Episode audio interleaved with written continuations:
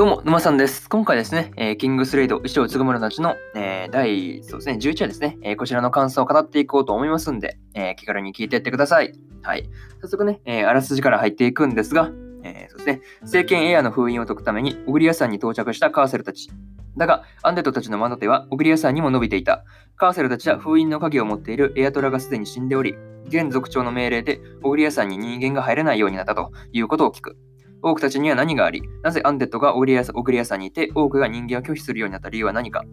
そしてこのアンデッドはどこでどのように生まれたのかというね、えー、アニメ公式サイトからの引用です。ここからね、えー、順次感想になっていくんですが、まず一つ目ですね、えー、マルドゥークの過去というところで、まあね、え、マルドゥークがね、まあグレー広告でのその階層というか、うん、その辺が出てきてました。まあね、その中でまあ、そうですね、魔法師としてまあ研究を重ねた末に、あの死者を蘇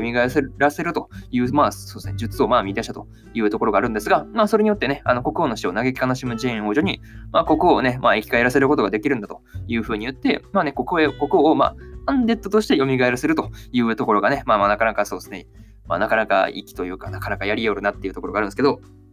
まあね、その後がね、えー、マルドゥーカですね、まあ、グレー広告からまあ追放されたという感じだったんですけど、まあなんか、意外にそうですね、なんか去り際がそうあっさりしてるなとかいうふうなことをまあ思ったりしました。うん。そう、なんかその場でね、あの、騎士の、そうそうそう、殺せば、なんかそのまま乗っ取れたんじゃねとか思うんですけど、いや、なかなかそういう、なんかわからないですけど、なんか見た感じだとそういう感じなんですけど、なかなか事情があったのかなとか思って、なんかもっと大きい復讐をしてやろうと思って一旦引いたのかなとか、なんかその辺がなかなかね、うん、考察というか、なんかその辺が、うん、考察ってことでもないですけど、なんかその辺がはかどるなっていうところがありますね。はい。まあね、グレー広告っていうのがその今後の話にね、あのカーセルたちのね、まあそう、現在の話にま絡んできたりするのかなとか、なんかその辺はね、ちょっと気になるなっていうところがあります。はい。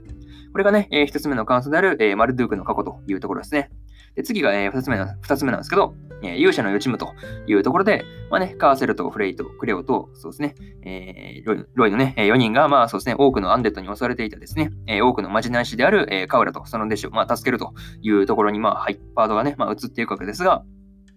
まあどうもね、あの予知夢で人間の勇者が現れるっていうのは、まあすでに分かってたというところだったそうで、まあね、ただカーセルたちが来る前にその別の人間がそう来ていて、まあその後からあの多くのアンデッドがそうですね、出現するようになったというふうなことがまあ語られたんですよね。まあなんかね、あのまあこのね、こと、こと、この、なん、なんて言いますか、神々なんですけど、このことを聞くと、まあね、えー、マルドゥークのなんか階層のことを踏まえると、まあね、あの死者をアンデッドとして、まあ蘇らせていったんで、まあ、なんか、その、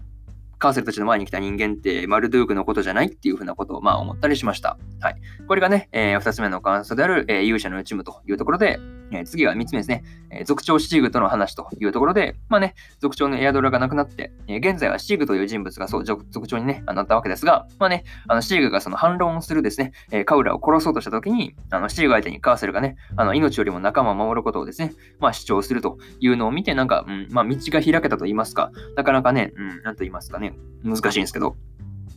そうですね。なんて言いますか、シーグがなかなかカーセルを認めた、うん、感じがありました。はい。まあね、うん、なんか聖なる祠にあるものをまあ取ってくるという、まあ試練をまあ同時に重ねるわけですが、まあね、その代わりに、えー、フレイとロイと、まあ、クレオがまあ人質ということになってましたが、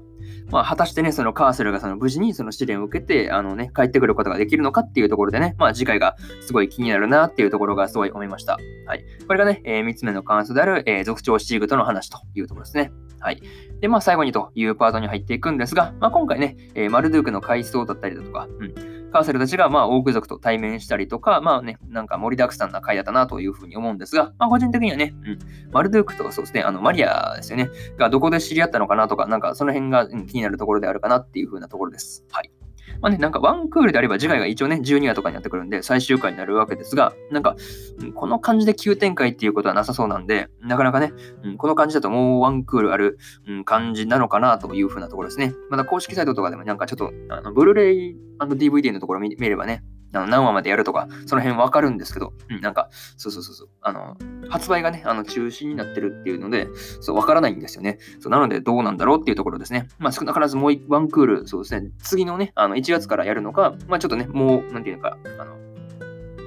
ワンクール開けてね、あの、リゼルみたいな感じでワンクール開けて、4月からやるとか、なんかその、やるのか、なんかその辺がちょっとまだわからないんで、ちょっとね、なんとも言えないんですけど、まあ何にせよね、あの次回の話がね、まあ今から楽しみだというところです。はい。とですね、えー、こんな感じでそうですね、今回はここまでにしようかなというふうに思います。はい。えー、そうですね、キングスレイド、えー、そうですね、えー、11話の感想はここまでというところで、え、そうですね、1話からね、え10話の感想は過去の放送でも語っておりますんで、えよかったらね、聞いてみてください。はい。でそうですね、え、っとですね、まあちょっとね、あの、放送回をね、遡っていくのはめんどくさいと思うので、はい。あの、ツイッターの方ではね、え私、沼さんがですね、えー、あの、放送回をまとめたツイートをしてますんで、よかったらね、あの、そちらの方、え、そうですね、見てもらえればいいかなというふうに思います。あの、フリートのところにね、あの、固定してるんで、はい、24時間だけですけど、はい。まあね、あのそっちの方から飛んでもらえればいいかなというふうに思います。はい。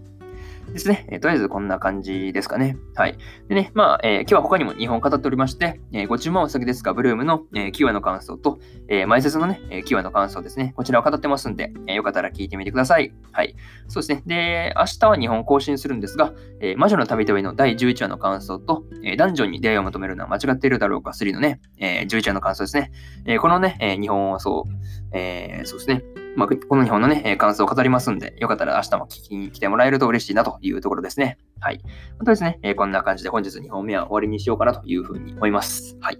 ですね。いやまたなかなかね、今日からまあ月曜日始まったと。まあ月曜日でまあ1週間ね、えー、始まったよっていうところがあるんですが、まあね、頑張ってそうですね、今週もやっていきましょう。はい。まあね、えー、今年もそうですね、あと2週間ちょっとくらいで終わるんで、まあね、なんか悔いが残らないようにやっていきましょう。はい。こんな感じでね、えー、本日はね、えー、まあ本日2本目のラジオを終わりにします。はい。それではね、えー、皆さん良い一日をお過ごしください。え以上、沼さんでした。それじゃあ次回の放送でお会いしましょう。バイバーイ。